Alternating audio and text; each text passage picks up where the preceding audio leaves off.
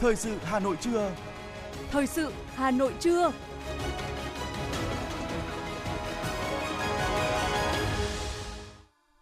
Võ Nam và Tú Thảo xin được đồng hành cùng quý vị thính giả trong ba mươi phút của chương trình Thời sự trưa nay, thứ tư ngày ba mươi tháng mười một năm hai nghìn không trăm hai mươi hai. Những nội dung chính sẽ được đề cập đến trong chương trình. Thủ tướng Phạm Minh Chính chủ trì hội nghị đô thị toàn quốc năm hai nghìn không trăm hai mươi hai. Đồng chí Đinh Tiến Dũng, Ủy viên Bộ Chính trị, Bí thư Thành ủy đối thoại với phụ nữ thủ đô.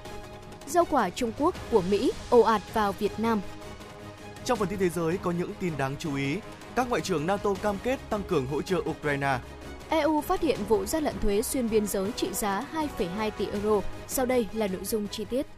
Thưa quý vị và các bạn, sáng nay, Chính phủ tổ chức Hội nghị Đô thị Toàn quốc năm hai nghìn không trăm hai mươi hai nhằm phổ biến triển khai nghị quyết số một trăm bốn mươi tám của Chính phủ, thực hiện nghị quyết số không sáu của Bộ Chính trị về quy hoạch xây dựng, quản lý và phát triển bền vững đô thị Việt Nam đến năm hai nghìn không trăm ba mươi, tầm nhìn đến năm hai nghìn không trăm bốn mươi lăm. Hội nghị được tổ chức theo hình thức trực tiếp kết hợp trực tuyến giữa điểm cầu trụ sở Chính phủ và điểm cầu trụ sở sáu mươi ba tỉnh thành phố trực thuộc Trung ương. Ủy viên Bộ Chính trị, Thủ tướng Chính phủ Phạm Minh Chính, Ủy viên Bộ Chính trị, Trưởng Ban Kinh tế Trung ương Trần Tuấn Anh, Bộ trưởng Bộ Xây dựng Nguyễn Thanh Nghị đồng chủ trì hội nghị. Khai mạc hội nghị, Thủ tướng Phạm Minh Chính cho biết, chúng ta đang triển khai nghị quyết Đại hội mười ba, các nghị quyết chuyên đề của Đảng và nhiệm vụ phát triển kinh tế xã hội. Chính phủ tổ chức hội nghị nhằm triển khai chương trình hành động thực hiện nghị quyết số không sáu của Bộ Chính trị. Hội nghị đô thị toàn quốc hai nghìn không trăm hai mươi hai nhằm tiếp tục quán triệt sâu rộng những nội dung, nhiệm vụ trọng tâm và tinh thần quan trọng của nghị quyết số không sáu của Bộ Chính trị và phổ biến chương trình hành động của Chính phủ thực hiện nghị quyết không sáu nêu trên. Hội nghị được tổ chức trong tháng chào mừng Ngày Đô thị Việt Nam ngày tám tháng mười một, hướng đến mục tiêu nâng cao nhận thức sâu sắc về vị trí, vai trò, tiềm năng, thách thức của đô thị trong sự nghiệp xây dựng và phát triển đất nước. Thủ tướng mong muốn sau hội nghị này, căn cứ chức năng, nhiệm vụ, các bộ ngành, tỉnh, thành phố có các chương trình hành động cụ thể, thiết thực, triển khai ngay, quyết liệt quy hoạch xây dựng, quản lý và phát triển đô thị Việt Nam để các nghị quyết thực sự đi vào cuộc sống. Thưa quý vị, sáng nay, Ủy viên Bộ Chính trị, Bí thư Thành ủy Hà Nội Đinh Tiến Dũng chủ trì đối thoại với phụ nữ thủ đô năm hai nghìn không trăm hai mươi hai. Hội nghị được tổ chức theo hình thức trực tiếp và trực tuyến tại điểm cầu chính tại trụ sở Thành ủy Hà Nội đến điểm cầu ba mươi quận huyện thị xã và năm trăm bảy mươi chín xã phường thị trấn của thành phố với sự tham dự của hàng ngàn cán bộ hội, đại biểu đại diện các tầng lớp phụ nữ thủ đô. Phát biểu khai mạc cuộc đối thoại, Bí thư Thành ủy Đinh Tiến Dũng cho biết, tại cuộc đối thoại lần này, lãnh đạo thành phố mong muốn được lắng nghe những tâm tư, nguyện vọng, vấn đề mà dư luận và phụ nữ thủ đô quan tâm để tiếp thu giải đáp. Đặc biệt mong muốn các đại biểu phụ nữ sẽ có nhiều ý kiến hiến kế, cùng thành phố tập trung giải quyết, tháo gỡ những khó khăn bất cập hiện nay. Trong đó tập trung vào ba nhóm vấn đề, phát huy vai trò của phụ nữ và tổ chức Hội Liên hiệp Phụ nữ trong xây dựng nông thôn mới, đô thị văn minh, đề xuất những vấn đề xây dựng thành phố an toàn, thân thiện cho phụ nữ và trẻ em, đề xuất các nội dung xây dựng tổ chức hội vững mạnh, công tác cán bộ nữ. Trên cơ sở đó, mạnh dạn đề xuất các giải pháp về phát huy vai trò tiềm năng của phụ nữ trong thực hiện bình đẳng giới, thực hiện nhiệm vụ xây dựng và phát triển thủ đô, xây dựng tổ chức hội vững mạnh. Chương trình xin được tiếp nối với một số thông tin kinh tế. Thưa quý vị, Phó Thủ tướng Chính phủ Lê Minh Khái vừa ký quyết định phê duyệt kế hoạch sắp xếp lại doanh nghiệp nhà nước, doanh nghiệp có vốn nhà nước giai đoạn hai nghìn không trăm hai mươi hai đến hai nghìn không trăm hai mươi lăm. Theo đó, duy trì một trăm chín mươi lăm công ty trách nhiệm hữu hạn một thành viên, danh mục doanh nghiệp do nhà nước nắm giữ một trăm phần trăm vốn điều lệ giai đoạn hai nghìn không trăm hai mươi hai đến hai nghìn không trăm hai mươi lăm, thực hiện cổ phần hóa mười chín doanh nghiệp, sắp xếp lại năm doanh nghiệp, thực hiện thoái vốn một trăm bốn mươi mốt doanh nghiệp giai đoạn hai nghìn không trăm hai mươi hai đến hai nghìn không trăm hai mươi lăm, giữ nguyên phần vốn nhà nước tại một trăm hai mươi sáu doanh nghiệp, có hai mươi mốt doanh nghiệp nhà nước, doanh nghiệp có vốn nhà nước thực hiện sắp xếp theo phương án riêng giai đoạn hai nghìn không trăm hai mươi hai đến hai nghìn không trăm hai mươi lăm. Theo Tổng cục Thống kê, thị trường xuất nhập khẩu hàng hóa trong mười một tháng Hoa Kỳ là thị trường xuất khẩu lớn nhất của Việt Nam với kim ngạch ước đạt một trăm lẻ một phẩy năm tỷ đô la Mỹ. Trung Quốc là thị trường nhập khẩu lớn nhất của Việt Nam với kim ngạch ước đạt một trăm lẻ chín phẩy chín tỷ đô la Mỹ. Để thúc đẩy xuất khẩu, tháng cuối năm sẽ tập trung hỗ trợ doanh nghiệp trong việc tìm kiếm nguồn cung nguyên vật liệu thay thế với giá cả phù hợp để chuẩn bị cho mùa mua sắm cuối năm. Tập trung hỗ trợ doanh nghiệp khai thác tốt các hiệp định thương mại tự do đã ký để tăng tốc sản xuất xuất khẩu, đặc biệt là việc tạo thuận lợi hóa trong các thủ tục hành chính cho doanh nghiệp cần được đẩy mạnh hơn nữa thông qua ứng dụng số hóa trong giải quyết thủ tục, điển hình như trong các thủ tục hoàn thuế, thủ tục thông quan xuất nhập khẩu, giấy chứng nhận xuất xứ hàng hóa. Trong mười một tháng, Việt Nam chi tới một phẩy tám mươi bảy tỷ đô la Mỹ, tăng ba mươi chín phần trăm so với cùng kỳ năm trước để nhập khẩu rau quả.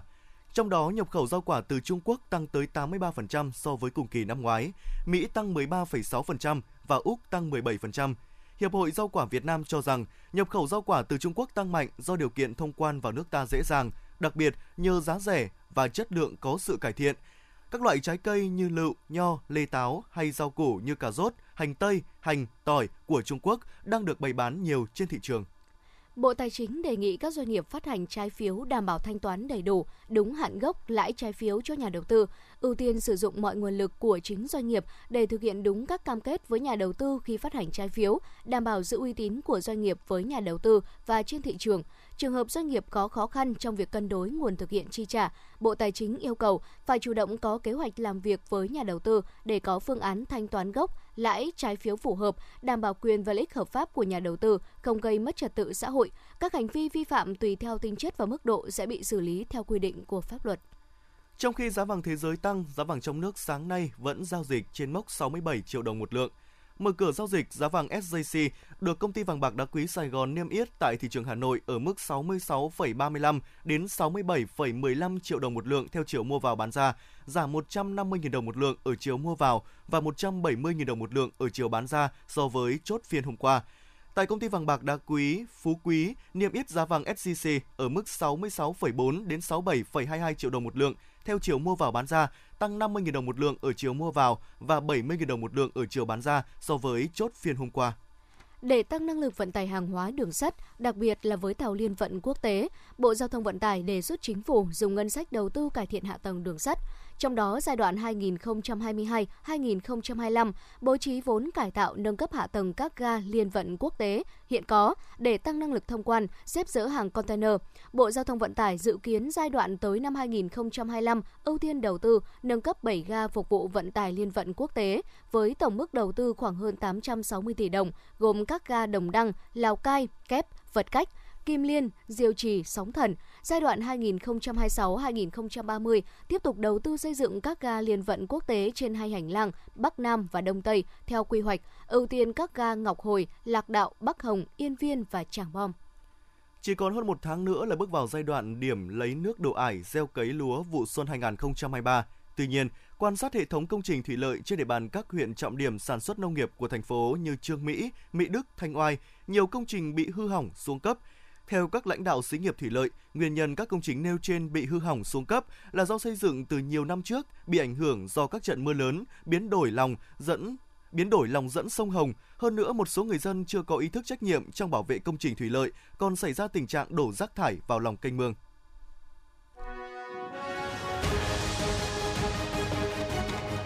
Thời sự Hà Nội, nhanh, chính xác, tương tác cao. Thời sự Hà Nội, nhanh, chính xác, tương tác cao.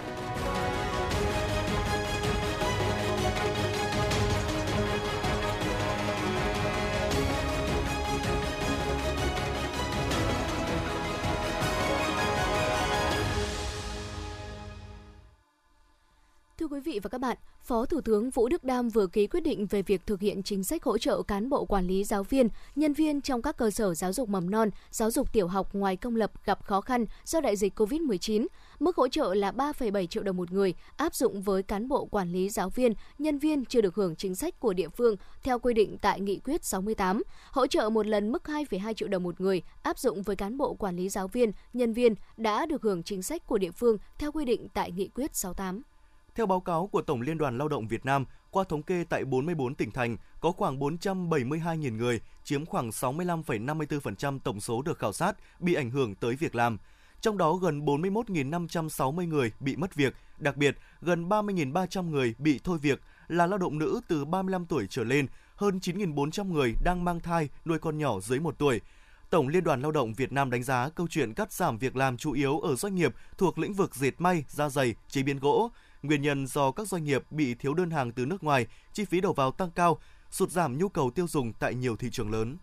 Bộ Lao động Thương binh và Xã hội vừa có văn bản yêu cầu các sở lao động thương binh và xã hội trên cả nước chủ động phối hợp với Ban Quản lý Khu Công nghiệp, Khu Chế xuất, Khu Kinh tế, Liên đoàn Lao động cấp tỉnh và các đơn vị có liên quan nắm bắt tình hình sản xuất kinh doanh của doanh nghiệp, nhất là những doanh nghiệp gặp khó khăn khi bị cắt đơn hàng, giảm việc làm của người lao động. Từ đó, các đơn vị có giải pháp phù hợp để hỗ trợ doanh nghiệp tháo gỡ khó khăn vướng mắc, thực hiện tốt các giải pháp hỗ trợ thúc đẩy phục hồi, phát triển thị trường lao động. Bộ Lao động Thương binh và Xã hội cũng yêu cầu các tỉnh cần khảo sát, nắm tình hình thực hiện quy định về lương tối thiểu, trả lương, tiền thưởng, nợ lương và kế hoạch thưởng Tết theo kết quả sản xuất kinh doanh cho người lao động ở các doanh nghiệp, báo cáo Bộ Lao động Thương binh Xã hội trước ngày hai mươi lăm tháng mười hai.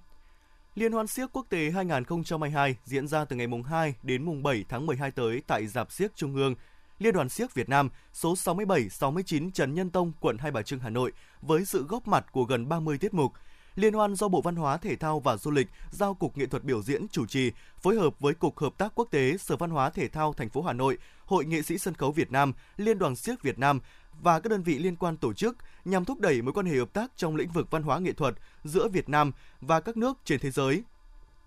Đồng thời là nơi hội tụ tranh tài của các đơn vị nghệ thuật xiếc tiêu biểu trong nước và quốc tế. Theo ban tổ chức, Liên hoan xiếc quốc tế hai không hai hai có sự tham gia của chín đơn vị nghệ thuật với hai mươi chín tiết mục tham gia dự thi, trong đó bốn đơn vị nước, bốn đơn vị trong nước gồm Nhà hát nghệ thuật Phương Nam, Liên đoàn xiếc Việt Nam, Nhà hát nghệ thuật xiếc và Tạp kỹ Hà Nội, Trường Trung cấp nghệ thuật xiếc và Tạp kỹ Việt Nam. Năm đơn vị nước ngoài gồm Canada, Belarus, Cộng hòa Dân chủ Nhân dân Lào, Vương quốc Campuchia và Cộng hòa Ai Cập. Từ ngày mùng hai tháng mười hai, Trung tâm Thông tin Du lịch thuộc Tổng cục Du lịch phối hợp với các đơn vị đối tác khởi động dự án Thẻ Việt thuộc chương trình Một Thẻ Quốc gia do Bộ Công Thương chủ trì phối hợp với các bộ ngành liên quan thực hiện. Theo đó, ba sản phẩm chủ lực của dự án bao gồm Thẻ Việt, Thẻ vật lý và Thẻ số, nền tảng đa dịch vụ du lịch Việt Nam Việt Nam Travel và nền tảng quản trị và kinh doanh du lịch sẽ chính thức được phát hành và sử dụng rộng rãi trên toàn quốc. Thông tin Tổng cục Thống kê công bố ngày hôm qua cho thấy khách quốc tế đến Việt Nam trong tháng mười một đạt năm trăm chín mươi sáu nghìn chín trăm lượt người, tăng hai mươi ba phẩy hai phần trăm so với tháng trước. Tính chung mười một tháng của năm nay, khách quốc tế đến Việt Nam đạt hai phẩy chín mươi lăm triệu lượt, giảm tám mươi mốt phẩy chín phần trăm so với cùng kỳ năm hai không một chín khi chưa xảy ra dịch covid mười chín. Thưa quý vị và các bạn, trước đòi hỏi phục hồi, phát triển chuyển đổi số đang là một trong những nội dung được quan tâm hàng đầu của ngành du lịch. Các sản phẩm đa dạng, phong phú cùng nhiều tiện ích thể hiện sự nỗ lực của ngành du lịch tại các địa phương trong việc tự làm mới mình để thu hút du khách. Cùng với đó, đường đưa chuyển đổi số trong ngành du lịch ngày càng trở nên sôi động hơn, trở thành điều kiện cần để doanh nghiệp phát triển, hướng tới mục tiêu hình thành hệ sinh thái du lịch thông minh, gắn kết các chủ thể từ khách du lịch, doanh nghiệp cung ứng dịch vụ đến cơ quan quản lý nhà nước. Khu di tích Văn Miếu Quốc Tử Giám đang xây dựng hệ thống cơ sở dữ liệu số theo hướng nền tảng mở, ứng dụng các công nghệ số hóa mới nhất hiện nay trong lĩnh vực di sản văn hóa như công nghệ số hóa quét, Uh, laser, ba D, không ảnh, thực tế ảo và công nghệ bốn chấm không, điện toán đám mây, trí tuệ nhân tạo, Big Data cho phép kết nối, chia sẻ dữ liệu, phục vụ các nhiệm vụ chung của thành phố Hà Nội trong việc xây dựng thành phố sáng tạo và phát triển công nghiệp văn hóa. Những tiện ích này mang đến những trải nghiệm thú vị cho chị Hoàng Minh Ngọc ở huyện Sóc Sơn và các du khách khi đến tham quan Văn Miếu Quốc Tử Giám. Khi mà bọn em đi một mình và không thể sắp xếp lịch trình của mình theo các cái đoàn du lịch ấy, thì bọn em có thể vào đây và quét quy rờ code để tìm hiểu những cái thông tin lịch sử liên quan đến các uh, ví dụ uh, trong Văn Miếu thì có vườn bia chẳng hạn, thì rất là hữu ích và bọn em sẽ có những cái thông tin cơ bản để có thể hỗ trợ cho cái việc học tập và nghiên cứu của mình nhiều hơn. Ví dụ như uh, nếu mà biết về vườn bia thì bọn em có thể xem về những cái uh, khoa cử rồi là các cái thông tin lịch sử liên quan của những cái tấm bia đấy để hiểu hơn về lịch sử của đất nước mình. Ông Lê Xuân Kiêu, Trung tâm Hoạt động Văn hóa Khoa học Văn Miếu Quốc Tử Giám cho biết, từ sản phẩm đã được số hóa, di sản sẽ được đưa đến cộng đồng, các nhà nghiên cứu, du khách ở trong và ngoài nước dễ dàng hơn, từ đó góp phần quảng bá đất nước, con người Việt Nam, tạo ra các dịch vụ có giá trị gia tăng để bảo tồn, khai thác và phát triển bền vững chính di sản đó. Các nhà khoa học có cái nhìn tổng quát về di sản để tiến hành các thử nghiệm, can thiệp chính xác trong quá trình phục dựng. Chúng tôi đã tập trung đẩy mạnh vào công tác chuyển đổi số. Nó được thể hiện ở ba cái, cái công việc chính. À, thứ nhất là triển khai cái hệ thống vé điện tử để phục vụ khách tham quan. À, thứ hai là số hóa giá trị của di tích. Và cái thứ ba là phát triển các cái sản phẩm dựa trên nền tảng công nghệ bốn chấm không.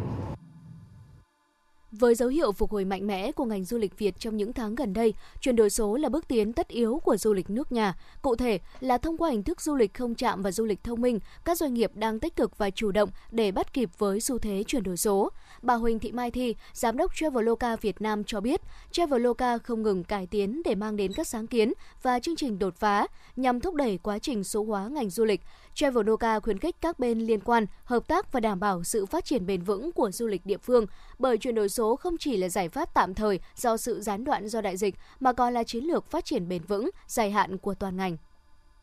Bởi vì khi mà mình muốn đồng hành cùng phát triển thì phải có chín mươi phần trăm doanh nghiệp mình, một doanh nghiệp vừa và nhỏ, thì bản thân doanh nghiệp vừa và nhỏ thì họ không có đủ công nghệ hay là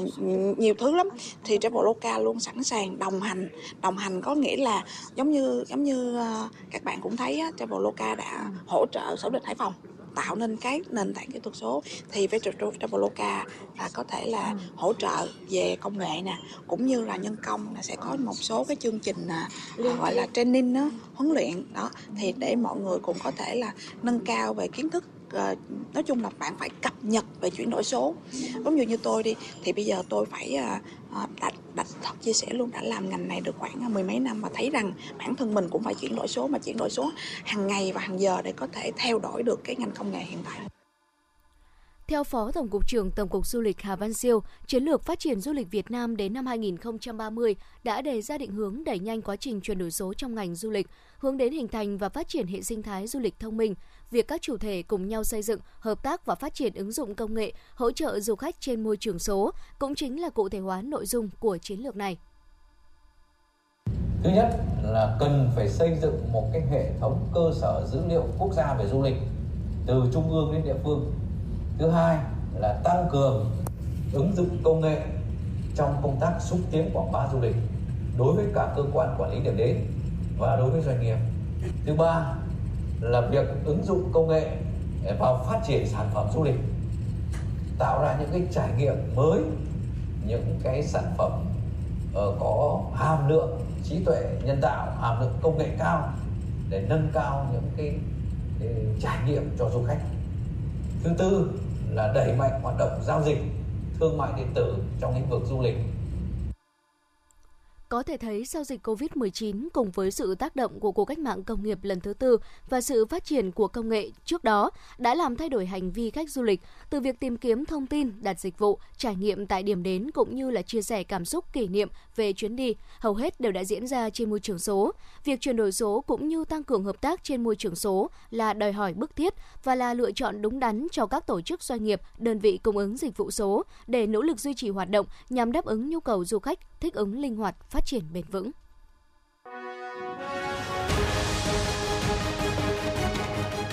ép em chín mươi cập nhật trên mọi cung đường. ép em chín mươi cập nhật trên mọi cung đường.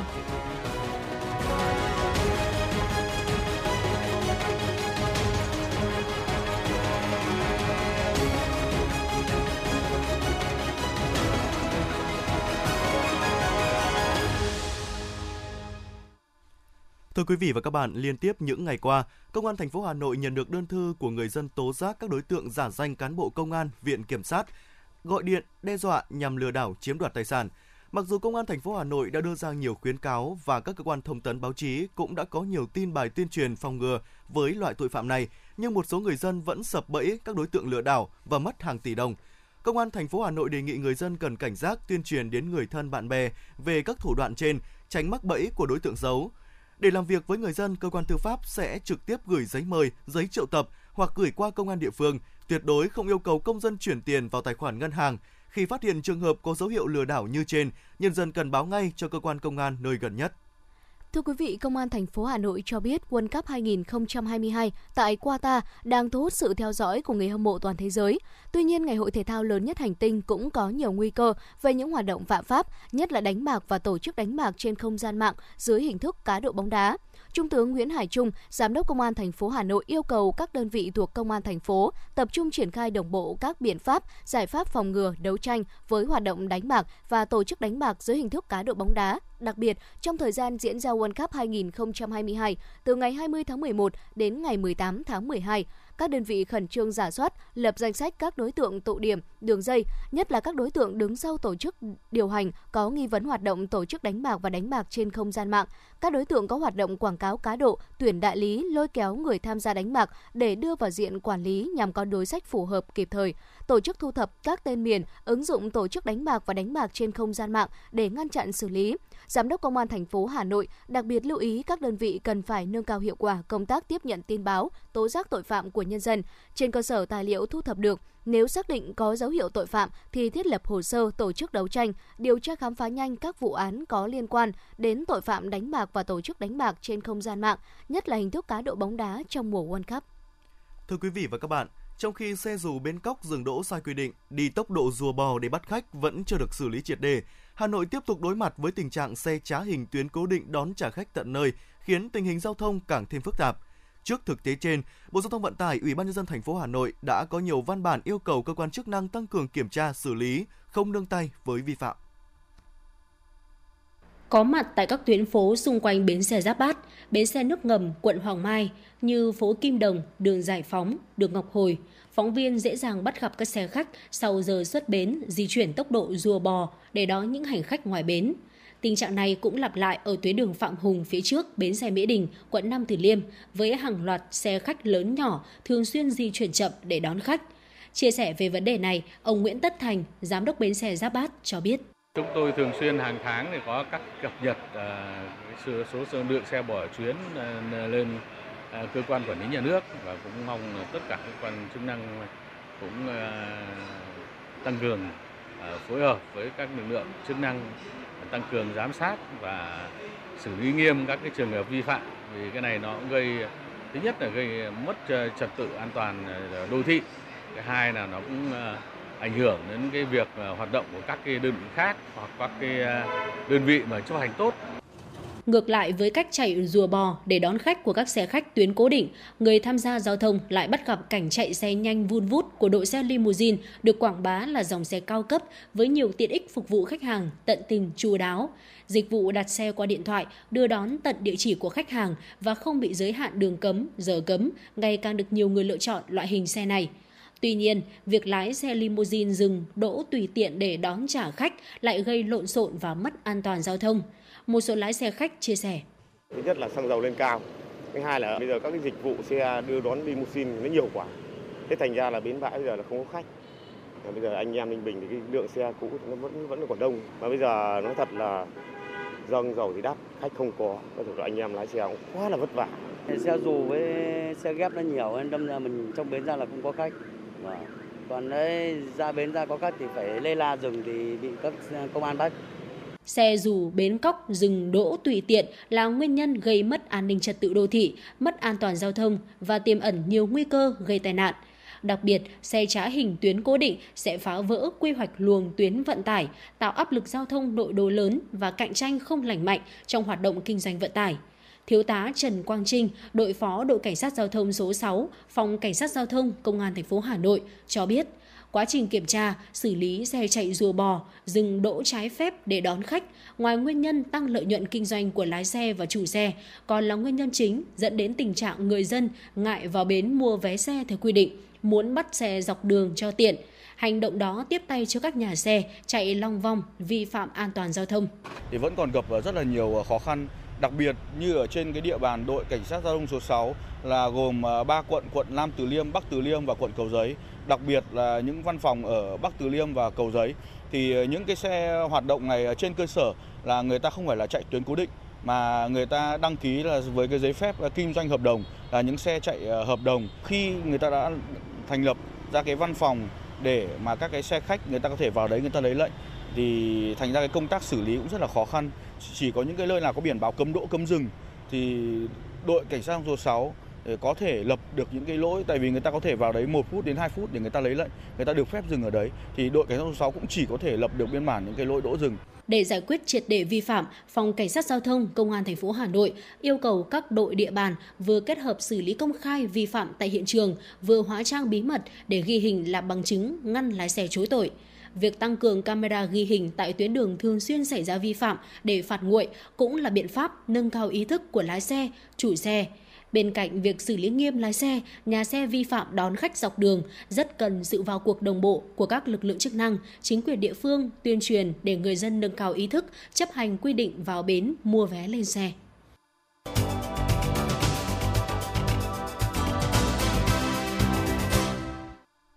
Xin được chuyển sang phần tin thế giới. Thưa quý vị, Ngoại trưởng các nước thành viên Tổ chức Hiệp ước Bắc Đại Tây Dương NATO cùng hai nước ứng cử viên gia nhập là Phần Lan và Thụy Điển đã kết thúc ngày nhóm họp đầu tiên tại thủ đô Bucharest của Romania với chương trình nghị sự chủ yếu về nỗ lực hỗ trợ cho Ukraine. Theo thông báo được đưa ra sau ngày nhóm họp đầu tiên, các ngoại trưởng NATO đã cam kết tăng cường hỗ trợ cho Ukraine và giúp sửa chữa cơ sở hạ tầng năng lượng của nước này. Hãng thông tấn a i a Novosti dẫn lời Thứ trưởng Ngoại giao Nga nói rằng hiệp ước cắt giảm vũ khí tấn công chiến lược mới giữa nước này với Mỹ vẫn có hiệu lực, mặc dù thiếu hoạt động thanh sát giữa hai bên, cũng như quyết định vào phút cuối của Moscow về việc hủy các cuộc thảo, các cuộc thảo luận của Ủy ban hỗn hợp trong tuần này. Thứ trưởng Zyapko nhấn mạnh Nga vẫn cam kết tuân thủ hiệp ước và thỏa thuận này vẫn có hiệu lực bởi tất cả các cơ chế khác vẫn đang hoạt động. Một nhóm nghị sĩ đối lập Peru đã đệ trình lên Quốc hội nước này kiến nghị khởi động tiến trình luận tội đối với Tổng thống Pedro Castillo nhằm mục tiêu phế truất nhà lãnh đạo cánh tả này với cáo buộc không có năng lực đạo đức. Đây là lần thứ ba phe đối lập tại Quốc hội Peru đệ trình kiến nghị luận tội nhằm phế truất Tổng thống Castillo trong một năm rưỡi cầm quyền vừa qua, cho thấy sự bất đồng sâu sắc giữa hai cơ quan lập pháp và hành pháp, cũng như sự chia rẽ ngay trong Quốc hội do phe đối lập kiểm soát. Thụy Điển đang đáp ứng các yêu cầu của Thổ Nhĩ Kỳ để có thể gia nhập Tổ chức Hiệp ước Bắc Đại Tây Dương NATO. Ngoại trưởng Thụy Điển đã đưa ra tuyên bố trên trước cuộc họp với người đồng cấp các nước thành viên NATO tổ chức tại Bucharest. Ông bày tỏ hy vọng các cuộc đàm phán giữa nước này với Phần Lan, với Thổ Nhĩ Kỳ sẽ giúp tăng tốc tiến trình gia nhập NATO. Liên minh châu Âu thông báo đã phát hiện một vụ gian lận vi thuế giá trị gia tăng vê a tê trị giá hai phẩy hai tỷ euro, tương đương với hai phẩy ba tỷ đô la Mỹ. Từ đó tiến hành các cuộc truy quét ở mười bốn quốc gia, trong đó có Pháp, Đức, Hy Lạp và Tây Ban Nha. Theo Văn phòng Công bố châu Âu, hơn sáu trăm người đã tham gia vào vụ gian lận này, được cho là lớn nhất từng được điều tra ở e u. Trang tin tức telex chấm hu đưa tin tình trạng thiếu xăng tạm thời ở Hungary có thể ảnh hưởng tới khoảng một phần tư các trạm xăng ở nước này, trong đó có tới một trăm trạm xăng thuộc sở hữu của tập đoàn dầu khí em o lờ. Theo telex chấm hu, nguyên nhân dẫn tới tình trạng trên là do nhu cầu về xăng gia tăng sau khi chính phủ Hungary áp giá trần nhiên liệu hồi năm ngoái trong nỗ lực nhằm giảm lạm phát gây áp lực cho người tiêu dùng.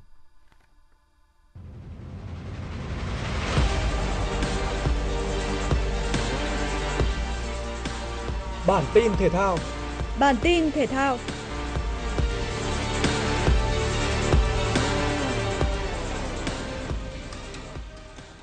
mười chín giờ tối nay, đội tuyển Việt Nam sẽ có trận giao hữu với câu lạc bộ Dortmund của Đức. Đây là trận đấu quan trọng để huấn luyện viên Park Hang-seo rà soát lực lượng chuẩn bị cho a ép ép Cup hai không hai hai.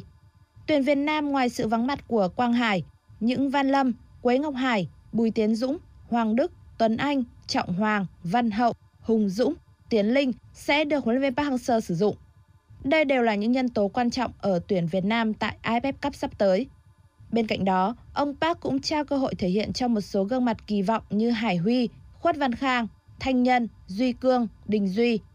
Nhà cầm quân người Hàn Quốc có thể sẽ thử nghiệm tối đa các vị trí bởi tuyển Việt Nam chỉ còn một trận giao hữu nữa gặp Philippines trước a ép ép Cup hai không hai hai. Kết quả không phải là điều mà huấn luyện viên Park và tuyển Việt Nam hướng tới khi đọ sức với Dortmund.